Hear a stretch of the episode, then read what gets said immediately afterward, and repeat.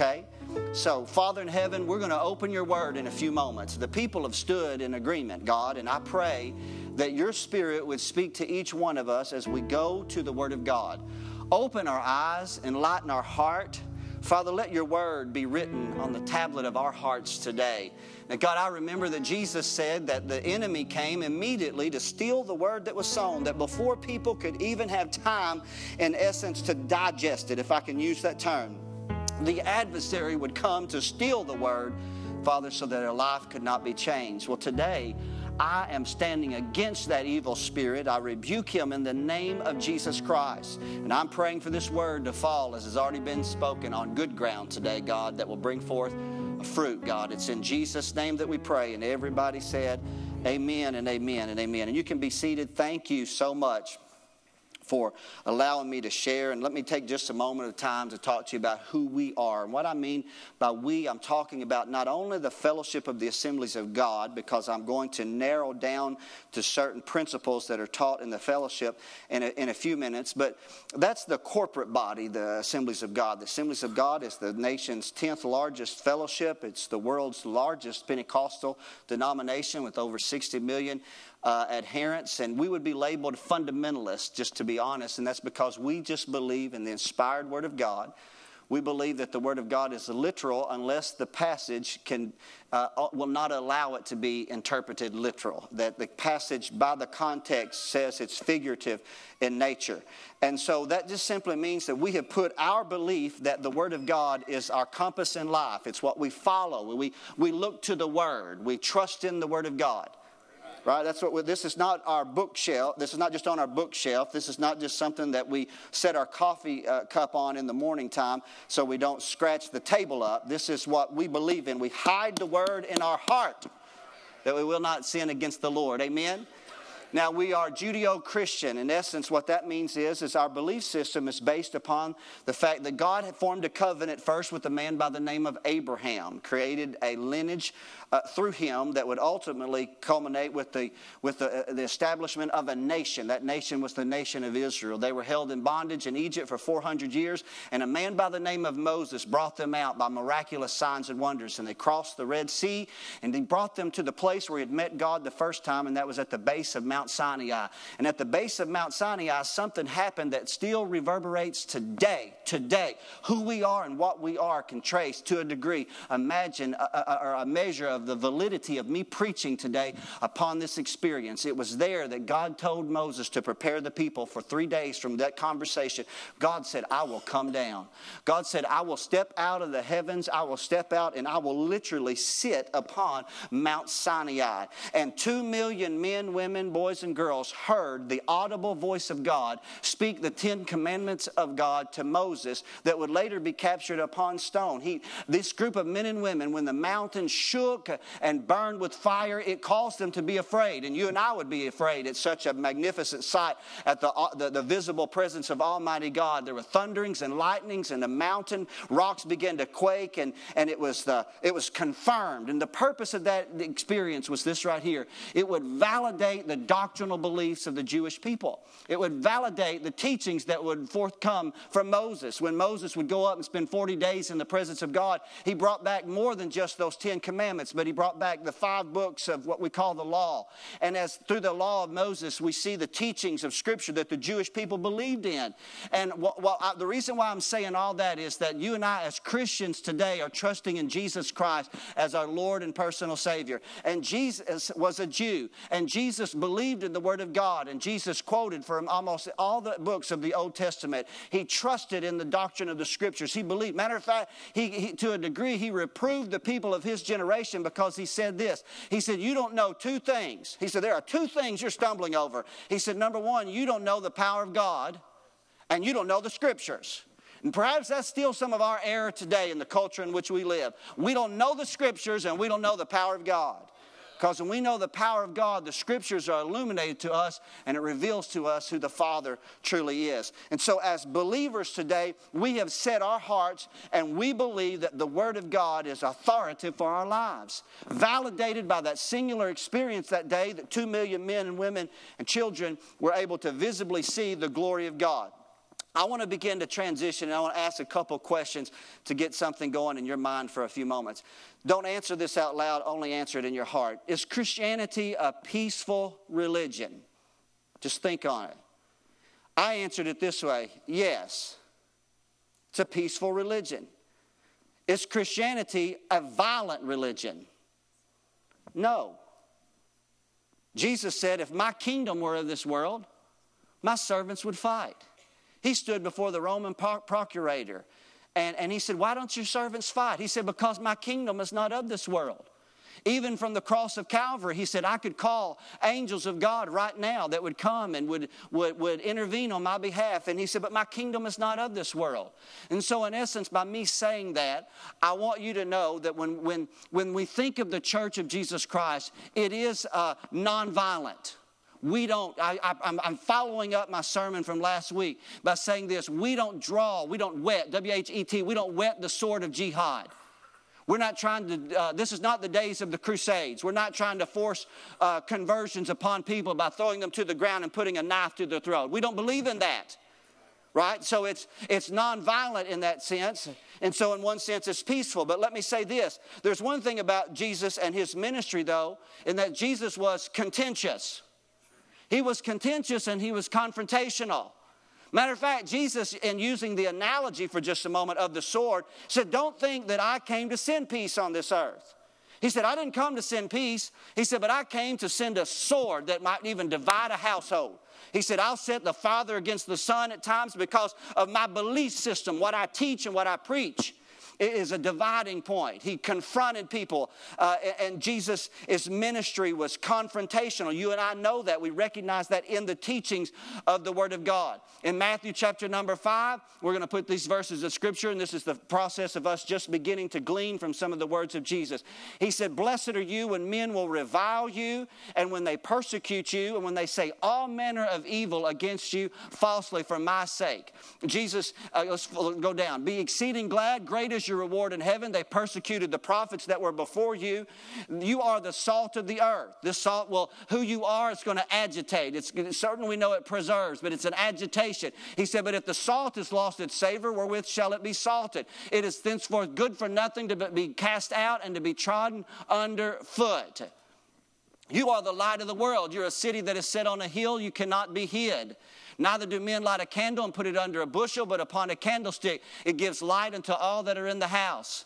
So let your light so shine before men that they may see your good works and glorify your Father that is in heaven. The ministry of Jesus Christ in bringing the light into the darkness of men, certainly oftentimes we see some conflict that can arise, and we are exhorted to, to not hide in the corner. The reality is, is the church in America has hidden in the corner.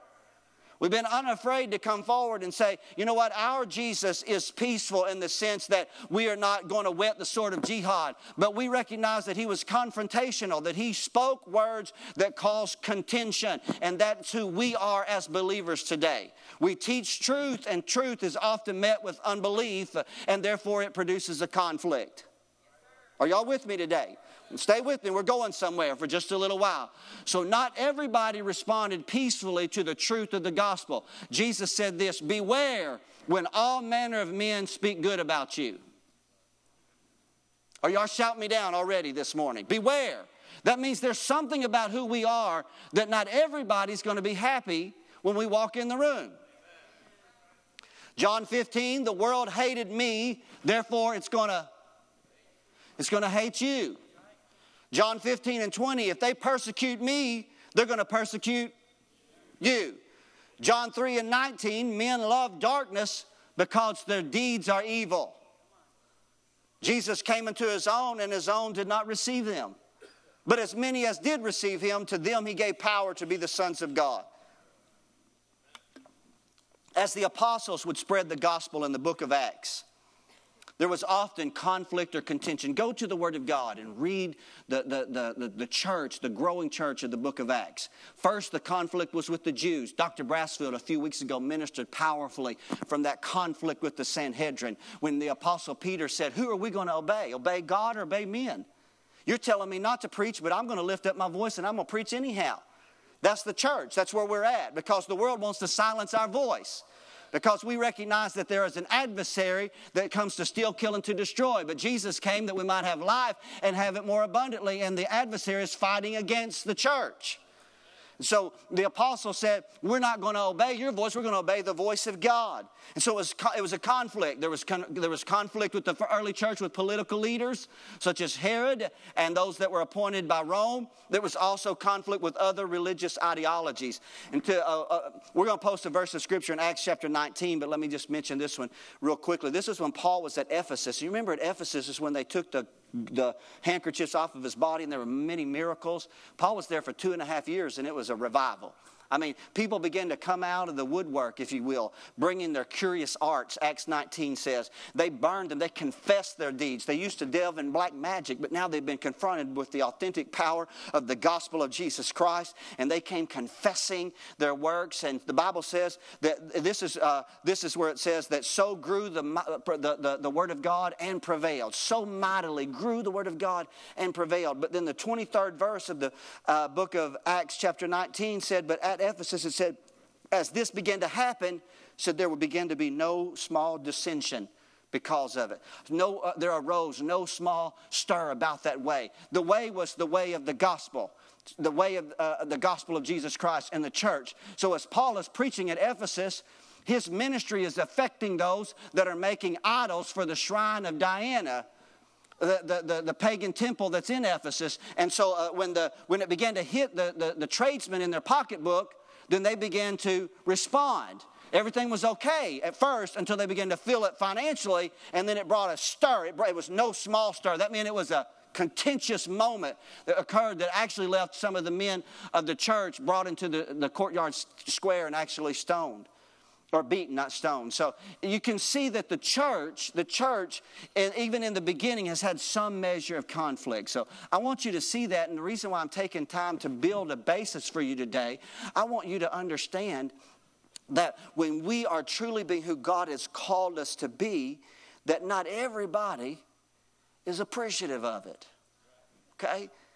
Now, I don't necessarily like to talk about this, but I'm just being honest. Now, we usually associate the term adversary with the devil, 1 Peter 5 and 8. I just did this. But I want you to hear for just a minute and note how Paul describes certain men and their opposition to the gospel. Philippians 3, verse 18, he said, They are enemies of the cross of Christ. Galatians 1 says, There be some that trouble you, and they would pervert the gospel of Christ. 1 Corinthians 16 and 9, Paul said this A great door of opportunity is open to me, but there are many adversaries. Acts 13 and 18, uh, 13 verses 8 through 11 is when he is confronted with Elymas the sorcerer. It says there, it's on the screen. We're going to go through it quickly. Elymas the sorcerer with this name. Look what he sought to do. He sought to withstand them. Look what his objective was. What was his objective? To turn away the deputy from the faith. See, our culture, even in the church, we've just we've said things that that, that if you just if you take your tone off, if you take your edge, then everybody will just come to you and we'll all sing kumbaya and it'll be just a great little peaceful moment. That's not the case when you're truly preaching the gospel of Jesus Christ. It's light that penetrates into the darkness, and when it penetrates in the darkness, it agitates demonic spirits that oftentimes are rooted in the personalities of people. And that word sorcerer that meant that in the Greek that he was a conjurer of evil spirits and he was seeking to turn away. There are a lot of people trying to turn away men and women from the faith in our culture today. They are, they're trying to turn away men and women from the faith. But look what the Apostle Paul said. He said, But Saul, who is called Paul, was filled with the Holy Ghost. That's what we need, the power of the Spirit of God in our lives. He set his eyes upon him. He didn't say, Well, if you'll just sit down with me, we'll share this over a cup of coffee and maybe we'll be able to work this out. We can all just agree. There's enough. No, he just said, You are full of all iniquity and all mischief. You are a child of the devil. You're an enemy of all unrighteousness or all righteousness. Will you not cease to pervert the right ways of the Lord? And an anointing was upon him that caused that man to not be able to see for a season. It was that strong, and he was forced away, and Saul was able to continue his ministry to the deputy. Just wanted you to see for just a moment of time that for whatever reason, our culture has painted a portrait for the church that we're supposed to be docile, quiet, reserved, never making any waves, never offending anybody, never saying anything that's contentious or confrontational or controversial, but that the church is just to be the silent majority in the corner the giant elephant in the corner that we know is there, but we don't want to hear from you. I'm telling you, that's not the church of Jesus Christ. The church of Jesus Christ, come on. The church of Jesus Christ was been sent by God to extend the ministry of Jesus and extending the ministry of Jesus, the Bible says the kingdom of heaven suffereth violence, and the violent take it by force. We're not again whetting the sword of jihad, but we are lifting up the sword of the Spirit because the souls of men are hanging in the balance while perversion is permeating our culture that's turning away, seeking to turn away many from the faith. I will skip that last passage there in 2 John chapter 7 and uh, 2 uh, John verses 7 through 11. There's only one chapter where he, he, he the, the apostle John challenges them concerning many deceivers that are entered into the world. I want to put this verse of scripture, and I got one passage that I'm going to take you to in just a moment. It's 2 Timothy, perhaps is prophetical to the days that which we live in today. This know also that in the last days everything's going to be good and prosperous, and everybody's going to have a new car, and everybody's going to have a job, a good job, and everything's going to be just so blessed, and there's going to be no contention, and we're all going to just get along. Is that what the Bible says? The Bible says in the last days, perilous times will come. Perilous means dangerous times. This is a dangerous age in which we live in today. Ideologies have penetrated even into the church. Second verse. He said, uh, Men are going to be lovers of their own selves, covetous, boasters, proud, blasphemers, disobedient to parents, unthankful, unholy. They're without natural affection, truce breakers, false accusers, incontinent, fierce, despisers of those that are good, that are good, despisers of those that are good, despisers of those that are walking in truth. The Bible says in the book of Acts, all that live godly in Christ Jesus are going to suffer persecution. He said, there in the last days, they're going to be heady, high minded, lovers of pleasures more than lovers of God. That's why our lakes are full, but our churches are empty. Because men and women love pleasure more than love God. The generation in which we live if we are that last days generation, the fifth verse. They have a form of godliness. They look religious, they sound religious, but they deny the true power of the gospel. Just because you've got a title, just because you got a building, just because you got a sign, just because you got a pulpit, does not mean that you are an anointed man or woman of God. Just because you have a cloak, just because you have a, a, a, a platform for your agenda does not mean that you are in the lineage of those that have the anointing of God upon their life. That's the sort that creep into houses and lead captive silly women laden with sins, led away with divers lusts. Seventh verse. Ever learning, ever learning, the most intelligent generation in the world, and we still can't find God. Ever learning and never able to come to the knowledge of the truth. As Jannes and Jambres, those were the magicians that withstood Moses, these will resist the truth. Men of corrupt minds reprobate concerning the faith. I don't know if the church hasn't done a disservice to our populace, even in the, even in the, the charismatic Pentecostal movement. We painted a portrait that we're not going to face contention or we're not going to face times of persecution. If you've, all, if you've thought that all persecution was something that you read about in the Pentecostal evangel that happens across the sea somewhere, you better open your eyes up because it's all around us right here in the good old United States of America. Okay? I'm just being honest with you. All, look at this, all that will live godly in Christ Jesus going to suffer what? Persecution. Evil men and seducers are going to do what? Sometimes, again, the preachers get in the way. I want to make sure that y'all are seeing what I'm seeing. Yeah, that's what it says. Evil men and seducers are going to wax worse and worse, deceiving and being deceived. Now, the, le- the next portion of that scripture, for the sake of time, I will omit, but Paul told Timothy, therefore, you got to know what you believe. He said, You've been taught the Word of God. And as you're taught the Word of God, it equips you to withstand the persecution of the age in which we live in. That's why we need to put the word in our hearts and our minds. That's why we sing the word. Why every part about us is the word. So we're rooted and grounded, and we will not fall prey to the persecution and the seduction of our age. And so Paul warns of dangerous days.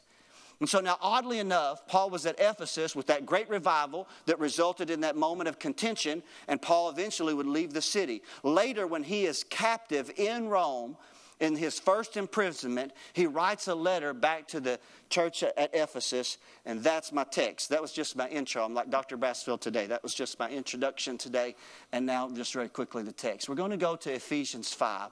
And I want you to see something. This, I believe, I want you to do something with me if you can. Don't just read this historically, but read this as if it was a personal letter from the pen of the Apostle Paul to you.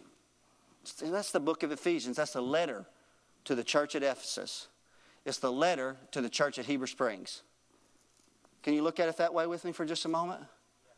Can, can y'all can y'all look at me for just a moment? Just like so, like this is. Don't make this in antiquity. Let this be contemporary. This is this is just as relevant today as it was when the apostle sent the letter. So therefore, you and I are followers of God as dear children. Second verse. And look what we want to do. We're going to walk in love. Let me say this. No matter what we do, how we minister, who we hope to affect, we always want to walk in love. Come on, somebody. We walk in love. Just because you confront something in somebody's life does not mean that you don't love them.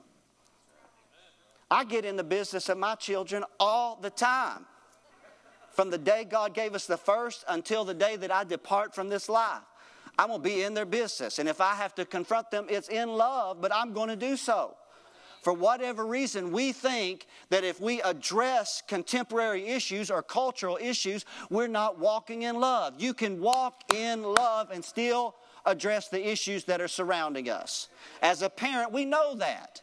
We do it all, all the time as parents. Christ has loved us. He's given himself as an offering, a sacrifice to God, a sweet smelling Savior, a fragrance.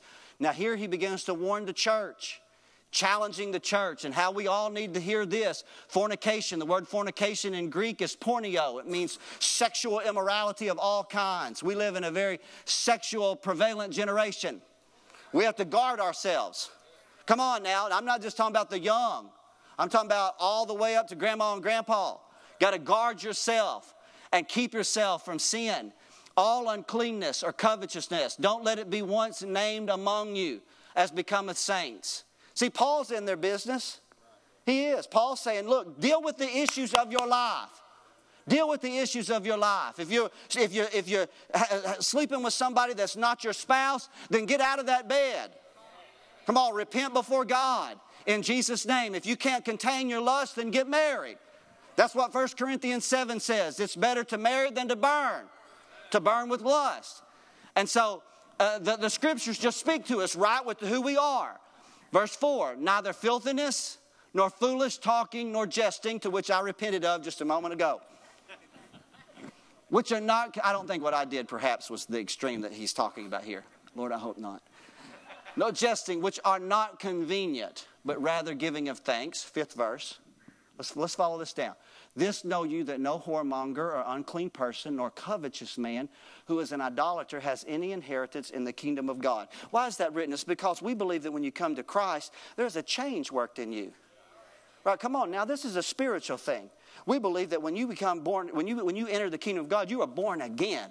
Paul said the old things pass away and all things become new. Glory to God.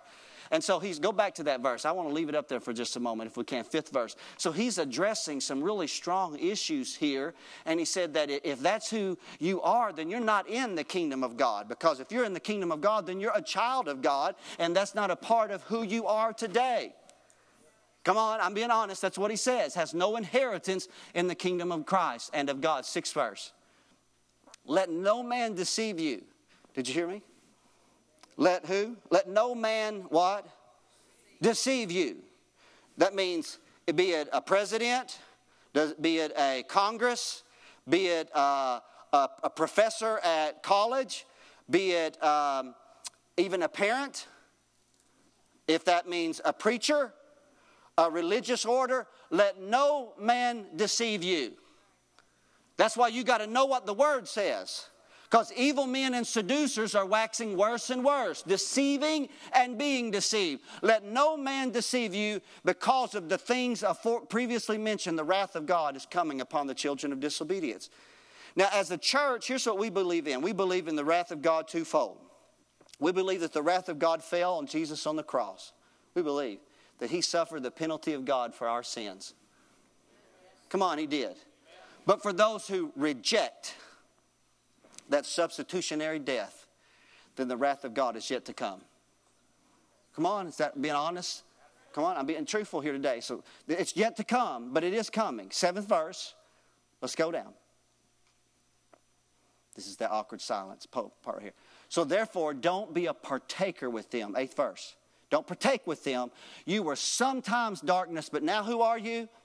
Come on, what this is saying to me is this saying this is there's a distinction. That means I can be at work and I can be working with somebody and we might look the same and we might do the same job, but if he doesn't know Christ and I do, then we are totally distinctly different from each other.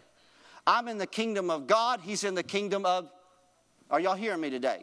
Right? You were sometimes darkness, but now who are you? You're light in the Lord. So what do you do?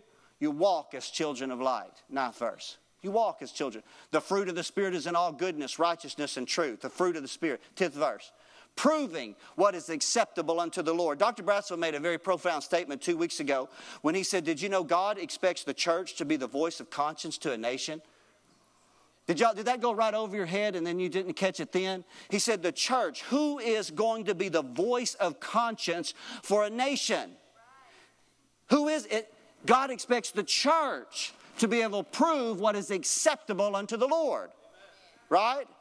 That God has given us an illumination. We know Him as Father, we know the Word of God, and we understand that some things are not acceptable in the eyes of God. Some things are degrading and destructive towards humanity as a whole. And so you and I are the, are the people group that proves what is that acceptable thing unto the Lord. 11th verse and have no fellowship with the unfruitful works of darkness, but rather, thus the title of my sermon today to reprove and to resist.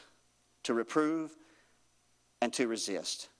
We won't go to this verse of Scripture, but I'm going to share with you here as I transition. Very, very important. It's important.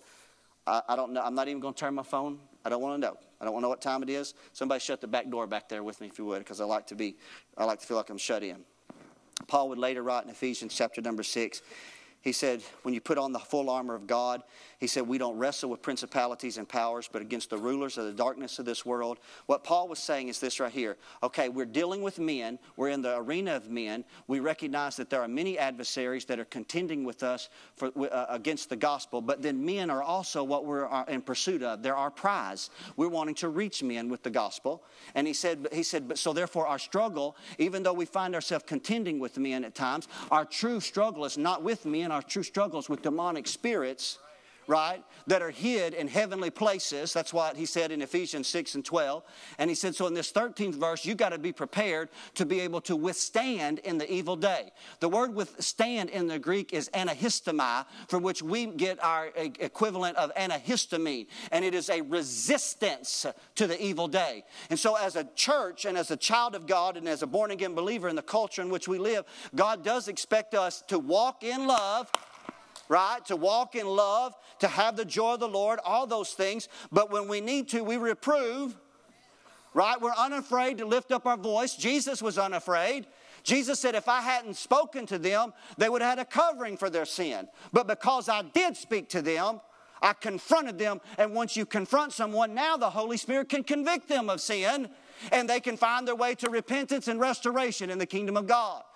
And so we walk in love we're not bitter. We're not angry. We're not, we're not uh, malicious towards people. We value people. Our Savior bled and died on the cross uh, so that all men everywhere might have access uh, to the glorious knowledge of the gospel of Jesus Christ. We've been sent as His ambassadors to tell every man that God so loved the world that He gave His only begotten Son, that whosoever would believe in Him would not perish but have everlasting life. Hallelujah the glorious grace of Almighty God. All have sinned and come short of the glory of God. God has laid upon him. We have all like sheep went astray, but God laid on him the iniquity of us all. And so therefore he compels us, no matter who we are, where we are, no matter how wretched we've been, if we will but repent of our sins and turn to him and trust in the blood that he shed on the cross, then he will wash you white as snow and you'll be clean in the eyes of Almighty God. My friends, that's the gospel of Jesus Christ that the world needs to hear. But I want you to know the world is still trying to prevent us from conveying that message. There's opposition in the land. I want you to know in my heart of hearts, a dark day has dawned on America today. It's a dark day. It's a dark day. And now I'm about to shift and transition and talk to you just real quickly about something that's really important. It's cultural, it's contemporary. I don't necessarily like to do it, but I'm forced to do it. Forced to. I'm compelled by the Holy Spirit and I'm compelled by the contemporary cultural issues that we're facing today. And that is, I'm going to talk for just a few minutes today about, I'm going to talk about for just a few minutes about the aggressive, hostile, even violent movement of the gay and lesbian movement that's in the culture today. Okay? Now, listen, as I do so, let me tell you today, I'm not here to throw stones at anybody. I'm telling you again, we know, we know what sin is. We know because we were born sinners. We know and we know how degrading it can be, but we also know how glorious it is when you're delivered from it. Amen. And how wonderful it is. But there is a movement in the earth today. It's in America that it just gains momentum daily daily.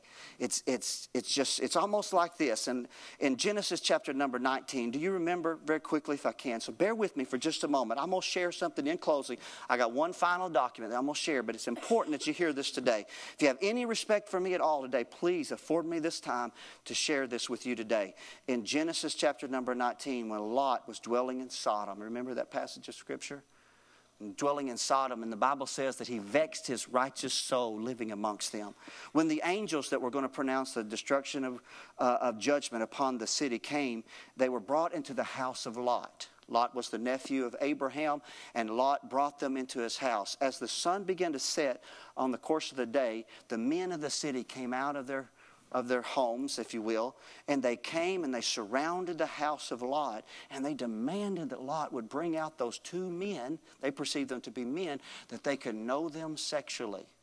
Lot didn't know what to do. He was so so appalled at the situation. He even, and it's hard for us as dads to recognize what he did. He, th- he said, I'll bring you my virgin daughter out, but please don't harm these men that have come into my house. And, and so, as he, in essence, is reproving them, then they got even more violent. You know what they said? They said, Who are you? You stranger among us. Who are you to judge us? How many times have we heard that today echo? Who, why is the church judging us? Why is the church in our business? Why is the church telling us how to live our lives? God has sent us as an ambassador for Jesus Christ to preach the Word of God because you're held in the bond of iniquity and we want to see you delivered before the judgment of God does come on the earth a second time. And so I, I, I, began to think about that for just a moment, and I thought about the movement. Now, not the, this, let me tell you, this affects every person under the sound of my voice. It affects us politically, it affects us socially, it affects us culturally, and it even affects our local families. And many of, our, uh, many of you have, have, have, have even have close kinships and, and that, that have fallen prey to the homosexual spirit that's in the earth. And then at the same time, even in, in the church, some people still struggle that have been delivered with tendencies. We have to deal with all that as well. And again, if you, if you think that I'm here in hate or bitterness or anger, you're not judging my heart accurately today. I'm addressing things that I believe that I'm forced to because we've been backed into a corner by an aggressive militant movement that first came out of hiding, if you would, and just wanted some measure of acceptance in the culture, but that wasn't enough. So then they moved like the men of Sodom to the door of our government, and now they wanted more than just to be able to come out of the closet. Then they wanted to be recognized almost like a people group. They try to, to lift the movement to, the, to, to what the civil rights movement of the 60s was, and that's wrong. That's robbing and cheating a wonderful work that began to uh, tear down prejudice in America on racial uh, tendencies and tensions, and, and that movement continues, and we thank God for it. But on the flip side of this, when you take people who are struggling with sexual sin in their life and put them on a people group equal to a minority and a racial group, you have missed the mark of God. You missed. You may have aimed at the mark, but you missed the mark. And so that was the, the next step. And so then, then they're wanting the church. Now, where we're at today is that the, the movement wants the affirmation of the church. Wants the church, did you know the Lutherans have fallen? The Episcopal Church has fallen.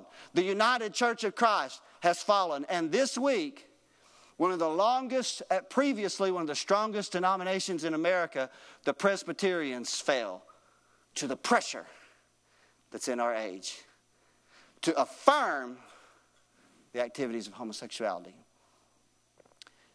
And this is not the end. Okay? I, I don't like to talk about it. I've been your pastor for 10 years. I, I don't really address these things every week, do I? I, I but I'm backed in a corner. Backed in a corner. We have to.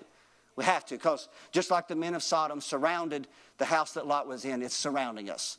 At one time, we sat in the hill country of north central Arkansas, and those things were just far away off. That's not far away off anymore. And we got to deal with it. I believe God's calling us to do two things reprove and resist. Reprove in love and resist by the power of the Holy Spirit. I believe that. Okay, let me tell you about who the Assemblies of God is real quickly. Here's where I want to ask you, just real quick, bear with me for just a few moments today. Okay? The Assemblies of God is a fellowship that has issued a measure of a stand themselves. And this is my closing. I'm going to close with reading a position paper that was first published in 1979 here in America by the Assemblies of God and was revised in 2001. 13 years. That's a lot of water under the bridge. But I'm going to tell you, this is becoming the dividing line of the church in America today. It is. Listen to me carefully today. You may want to turn me off and, and hurry up and get out of here, but I'm just telling you, we, we cannot escape. We're going to have to eventually arrive at a place in your own life where you say, I believe this or I believe that. And I got to hang out with the people that I believe with. Because how can two walk together unless they be agreed? Right? And so I'm not trying to drive any way, anybody away today, but I am telling you it is becoming the dividing line of the church in our generation. So the Assemblies of God publish this, this particular um, statement. And I'm going to read it to you because it's, it's, it's decently lengthy, but it is so well written that I just said I, I can't add to it or take away from it. I'm just going to embarrass myself with these, cloth, with these glasses. Now you know what Pastor Brown looks like in the morning when he's sitting in his chair reading the scriptures. I want to make sure I don't miss this. Y'all feel that? Do I look like Dr. Brassfield?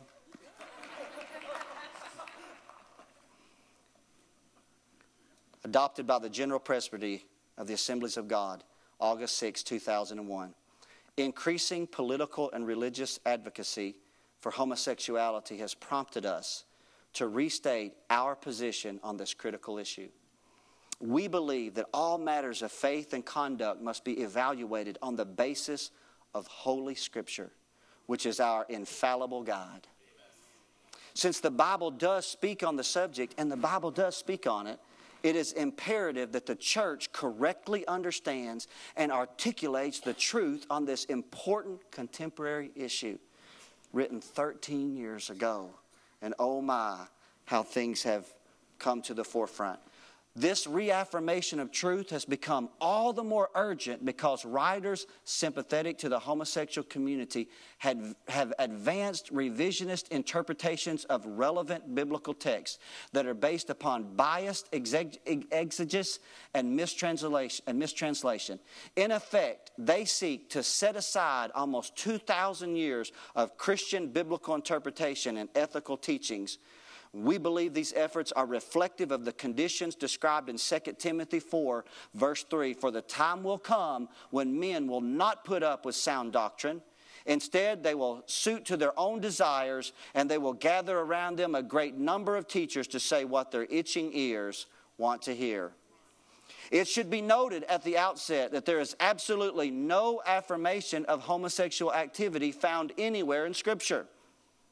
Rather, the consistent sexual ideal is in the Bible is chastity for those that are uh, for those outside of a monogamous heterosexual marriage, and fidelity for those inside such a marriage. There is also abundant evidence that homosexual behavior, along with, listen to this, along with illicit heterosexual behavior, is immoral and comes under the judgment of God. We believe, in the light of biblical revelations, that the growing cultural acceptance of homosexual identity and behavior, male and female, is symptomatic of a broader spiritual disorder that threatens the family, the government, and the church. I would not be a pastor with any merit in the eyes of God if I didn't take the time to address this issue in light of the times and the seasons in which we live here today.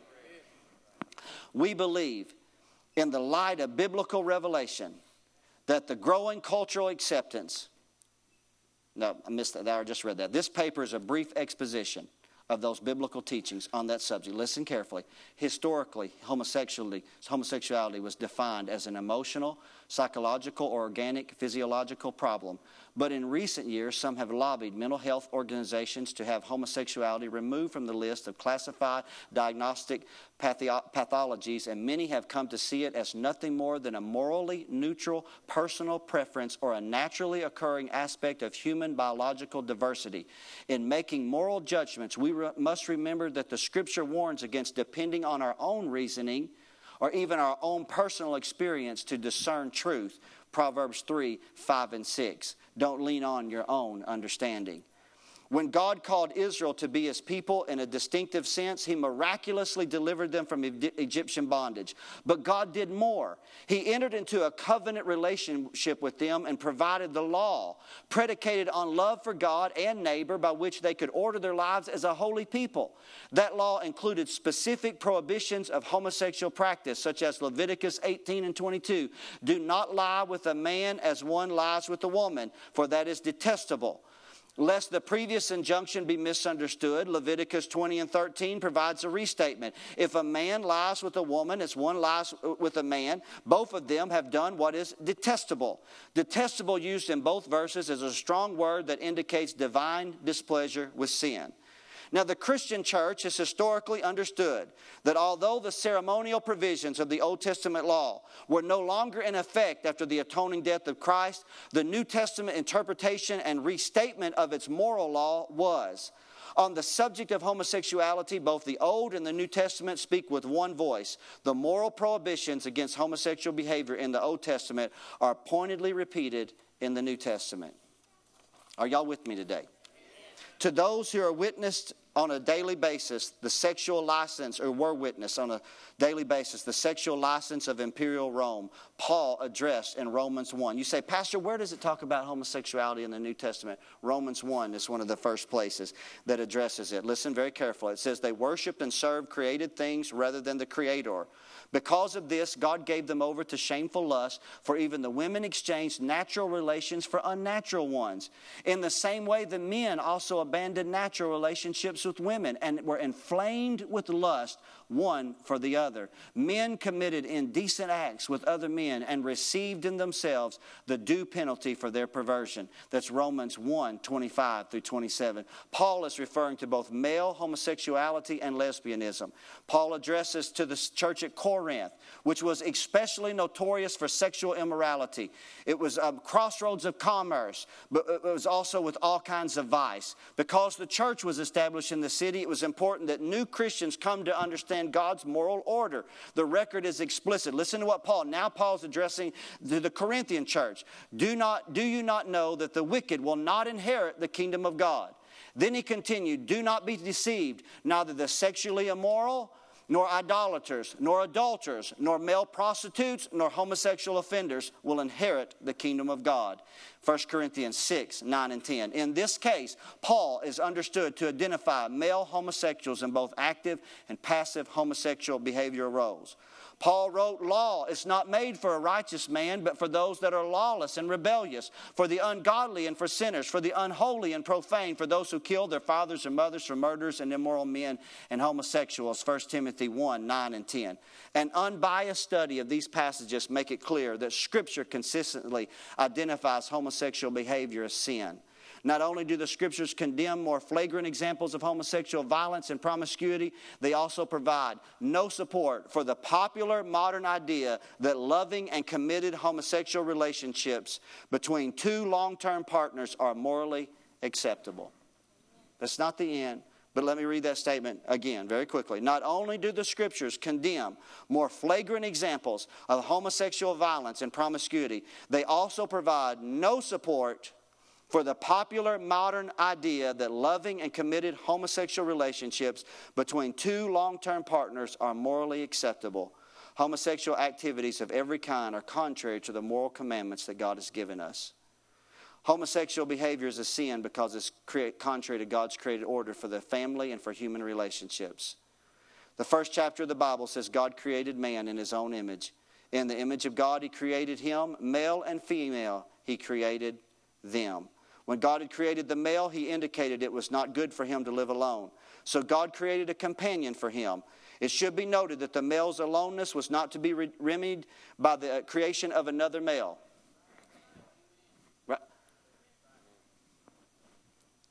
but by the creation of a female.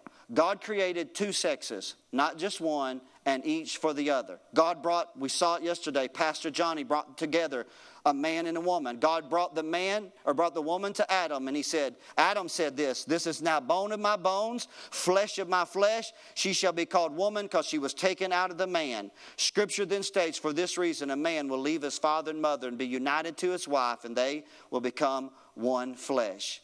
In, created, in creating humankind, God established the order of sexuality by which the race was to develop. Psychologically, the relationship is sound. Physically, the relationship is natural. Sociolo- so- sociologically, it establishes the foundation of the family.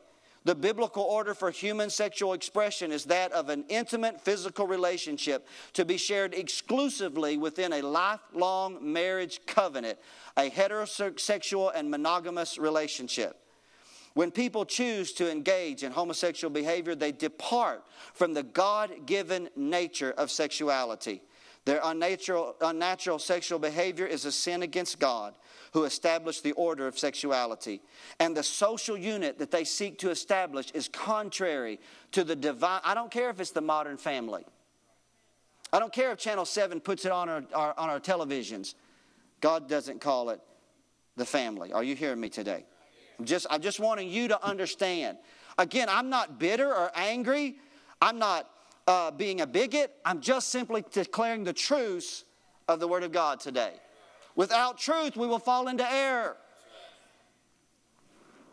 So please stay with me for just a few moments. In Jesus' discussion with the Pharisees, he reiterated the order of sexuality that God established in the beginning. Haven't you read? This is Jesus again. How many of you believe in Jesus?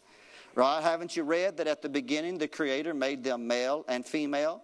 And Jesus himself, by his own mouth, said, For this reason, a man will leave his father and mother and be united to his wife, and the two will become one flesh. He pointed out the only alternative to a heterosexual marriage is celibacy for the kingdom of, of heaven's sake. Homosexual sin is a, behavior is a sin that, come, that will come under divine judgment. Here they mention the ancient city of Sodom, Sodom, to which I've already mentioned, has become a synonym for homosexual behavior. While other evils existed in the community, sodomy was prominent. The homosexuals of Sodom were so depraved that they threatened homosexual rape of Lot's guests. Bring them out to us that we can have sex with them, Lot was told. The biblical record indicates that the mob became violent and tried to break down the door of Lot's house. The only divine interpretation spared Lot and his household from their evil intentions, and God subsequently destroyed both Sodom and the neighboring city of uh, Gomorrah. God's punishment of these cities was of such severity that is used as an illustration of divine judgment by both Peter and Jude. Jude's commentary is particular, particularly apt. In a similar way, Sodom and Gomorrah and the surrounding towns gave themselves up to sexual immorality and perversion, and they serve as an example of those who suffer the punishment of eternal fire. The book of Judges records an incident in the ancient Benjamite city of Gibeah that has many similarities to the sin of Sodom. Certain wicked men of the city sought to force a visiting Levite male into homosexual acts. With them, uh, into homosexual acts with them. They were denied their insistent request. The attackers finally settled for a vicious sexual abuse and gang rape of the Levite's concubine that resulted in her death. The other tribes of Israel found the crime so repugnant that when the tribe of Benjamin refused to surrender the offenders, they eventually went to war and they decimated the Benjamites. Now, listen to the assemblies of God. Listen to the writers.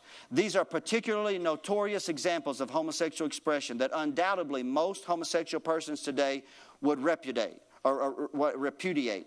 It would be understood that while expressing abhorrence at such rapacious perversion, the biblical writers do not imply that heterosexuals are not capable of sexual atrocities, nor that every homosexual is as depraved as the residents of those ancient cities. So the writers and the leaders of the assemblies of God are saying, we, we know that not everybody is evil as the men of Sodom. Does that make sense? And we also know that heterosexuals are also uh, have the potential to sin. Are you hearing me today?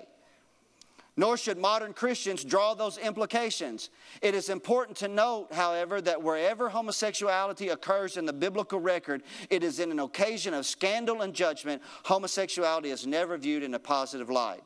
So the biblical writers make it clear that practicing homosexuals, along with sexually immoral heterosexuals and other unrepentant sinners, will not inherit the kingdom of God. Paul also described homosexual conduct as evidence of God's judgment for humankind's corporate rebellion against him.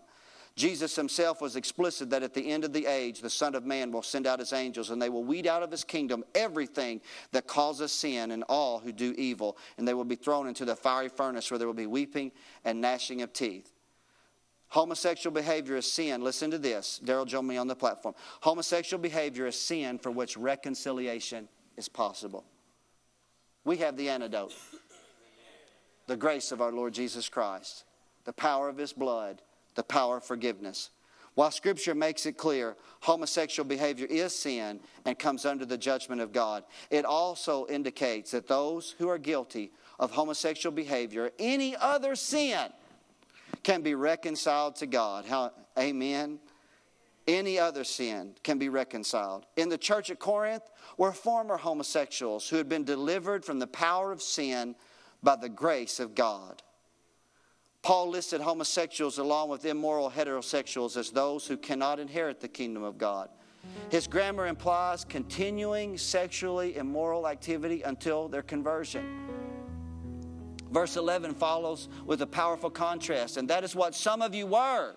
But you were washed, you were sanctified, you were justified in the name of the Lord Jesus Christ and by the Spirit of God. They had been homosexuals in orientation and behavior, but now through the power of God's Spirit, their lives are radically transformed by the power of Jesus Christ and the power of the Holy Spirit. The government doesn't have the ability to help people that are caught in the vice of sexual uh, perversion, homosexuality, but the church does. We have the voice. We've been backed into the corner and our voice has not been heard. We must allow our voice to be heard. Scripture makes it clear that the, the, the, the, the, power of the death and the resurrection of Christ is unlimited for those who accept it. There is no stain of sin so dark that it cannot be cleansed. John the Baptist announced, Look, the Lamb of God who takes away the sin of the world. The Apostle Paul wrote, God hath made him who had no sin to be sin for us, that in him we might become the righteousness of God. The Apostle John wrote, If we confess our sins, he is faithful and just and will forgive us of our sins and purify us from all unrighteousness. Through the regenerating power of the Holy Spirit, people, regardless of the nature of their sin, can be made new creations in Christ Jesus. God's plan of salvation is the same for all. The homosexual who wants to be delivered from the penalty and power of sin must come to God in the same way that all sinners come to God humbly before the Lord and repenting before the Lord. And if we do so, how many of you know God receives us? God will receive us. He will in no wise turn us away. Last, last few paragraphs. The act of turning to God for salvation includes both repentance and faith. Jesus is both Savior and Lord. He is the one who forgives our sin as we believe in Him and repent. Repentance represents a change of mind in which there is a turning from sin in both attitude and behavior. Jesus is also the one whose lordship we affirm in holy living. It is God's will, 1 Thessalonians write, or Paul writes in 1 Thessalonians, it is God's will that you should be sanctified and that you should avoid sexual immorality, and that each one of you should learn to control your own body in a way that is holy and honorable, not in passionate lust like the heathen who do not know God. Like the Philippian jailer who asked that he, what he had to do to be saved, those desiring salvation must believe in the Lord Jesus Christ, believing that he can save from the he can save from the power as well as the penalty of sin. Obedient faith, like repentance, is a condition of salvation. And lastly, from the writers of this particular paper, they said, "Here's the word to the church." So listen, listen. These are my closing. I have just a couple closing thoughts, and I'm closing today. So very important that you afford me the time because I didn't ask to preach this. The culture has pushed us into a corner, forced that we respond. We have to. We have to. We have to. We have to define who we are, what we are, and what we believe. We have to be willing to shine the light of truth, because without the light of truth, men will be forever held in bondage. They will be in the error of their ways, and they will be doomed to a devil's hell. But the Church of Jesus Christ has the message that can break the chains of bondage and bring men and women out of darkness into God's marvelous light. A word to the church so, if the Assemblies of God, this is our 100 year celebration. We're the world's largest Pentecostal movement, between 60 million and 100 million adherents worldwide. And some of the leaders of the fellowship are sending a word to us that was relevant in 2001 and is even more relevant today of fundamental importance for every individual, including those who struggle with homosexual temptation or behavior, is the need for reconciliation with God through His Son, Jesus Christ. Even believers who struggle with homosexual temptations must be encouraged and strengthened by fellow Christians.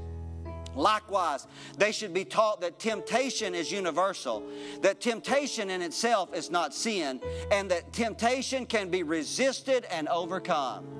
You can overcome by the power of Jesus Christ, by the power of His name. The moral imperatives of Scripture are incumbent upon all persons However, believers should not be surprised that unbelievers do not honor God and do not recognize the Bible as a rightful claim on their lives and conduct. So there we are with that contention again. Does that make sense? We, we, we, we have been caught like, oh, I just thought everybody would, would, would just accept this, what we're teaching. No, no. There's contention in the earth. Peter writes clearly all of the conflict and contrast between a believer and unbeliever in his first epistle. Listen to this. Therefore, since Christ suffered in his body, arm yourselves with the same attitude, because he who has suffered in this body is done with sin. As a result, he does not live the rest of his earthly life for evil human desires, but rather for the will of God. For you have spent enough time in the past doing what pagans choose to do. You lived in debauchery and lust, drunkenness, orgies, carousing, and detestable idolatry. They think it strange that you do not plunge with them into the same flood of dissipation, and they heap abuse on you. But they, they heap abuse. Let me say, you have not seen the end of the abuse that's coming on the church that's willing to stand up and say, I disagree with it. We're not doing it in bitterness, we're not doing it in hate, but you have not seen the end of the abuse that is coming, the persecution that's coming upon even the church in America. As Christians, we must both exhort believers to live in moral purity and express in word and deed Christ's love for the lost. Aware of the claims of God on every aspect of our lives, we must emphasize that we are called to holiness. To unbelievers, we reach out with compassion and humility. Come on, somebody. I need a bigger amen to that. We, to unbelievers, we reach out with compassion and humility. We must hold no malice toward or fear of homosexuals. Such attitudes are not of Christ. At the same time, we must not condone sexual behavior that God has defined as sinful. Mean, no, it's a delicate balance that the church must maintain. We do not condone it, but we don't condemn. Does that make sense? We maintain that, but we condemn the sin, but we reach out in love to the sinner. Christians should also do all they can to assist the person who has struggled with homosexual behaviors to find deliverance. Change is not always easy, but how many know it's always possible? It may require the help of others in the body of Christ, such as counselors and pastors, as well as supportive church fellowship. Christian organizations are available to help those who seek to change their lifestyles. We desire all to be reconciled to God, all to experience the peace and joy that stems from the forgiveness of sin through a personal relationship with Jesus Christ. God does not want any to perish in their sins. He invites all to accept His offer of eternal life. And as part of His church, we issue that invitation to life in Christ to everyone. This was given to us in 2001 as the statement of the Assemblies of God. I think it's imperative that you know what you believe what this fellowship believes. So I believe as a pastor that we're called to reprove and to resist. Does that make sense today? To reprove and to resist. We reprove in love, but we also resist the bigger picture. The bigger picture, there are demonic spirits that are moving in the earth. Did you know the men of Sodom long ago passed away? But the spirits of Sodom are still alive today. Those are the spirits that Paul warned us about. And he said, You got to withstand them. The church is the voice that withstands those spirits because they're coming to steal men and women out of the kingdom of God. Who's going to be the difference maker? It's not our government. Our government has failed us in this area. This is not Democratic or Republican. It's happened on both watches. Happened on both watches. But the church, the church has the answer. Through the love of Jesus Christ, we have to be willing to reprove, but also to resist. We reprove in love, but we resist evil spirits in prayer, giving no place to them, binding them in the name of Jesus Christ. We must be a part of a resistance that gives no place to the devil. We reprove by the light of the word, and we resist the temptation to fall prey to the cultural pressure of affirming this lifestyle. We resist those evil spirits. We preach the truth in love and we reprove. We reprove by the power of the grace of God, by the light of the Word of God, and we resist those spirits. I tell you, this is tough, church family. It's tough. That's where we're at. We're backed into the corner. Confusion mounts around us, and we've been afraid to lift up our voice, and we hold the answer. Come on, we, we hold the church of Jesus Christ holds the answer. The blood of Jesus Christ will take away all our sin. Does that make sense today? I've been all week saying, God, I don't even know what to do. I said, God, this is the beginning. I don't know what the end is. I don't know what the end is. It's just a journey that I feel compelled in my in my spirit that I will stand before God and I will give account of the time that I serve as your pastor if I don't help prepare you to reprove and to resist. So that you can go home today and say, you know what? If I reprove somebody in love and, I, and I'm handling them gracefully and with kindness, just because I oppose something that they're doing doesn't make me a bigot.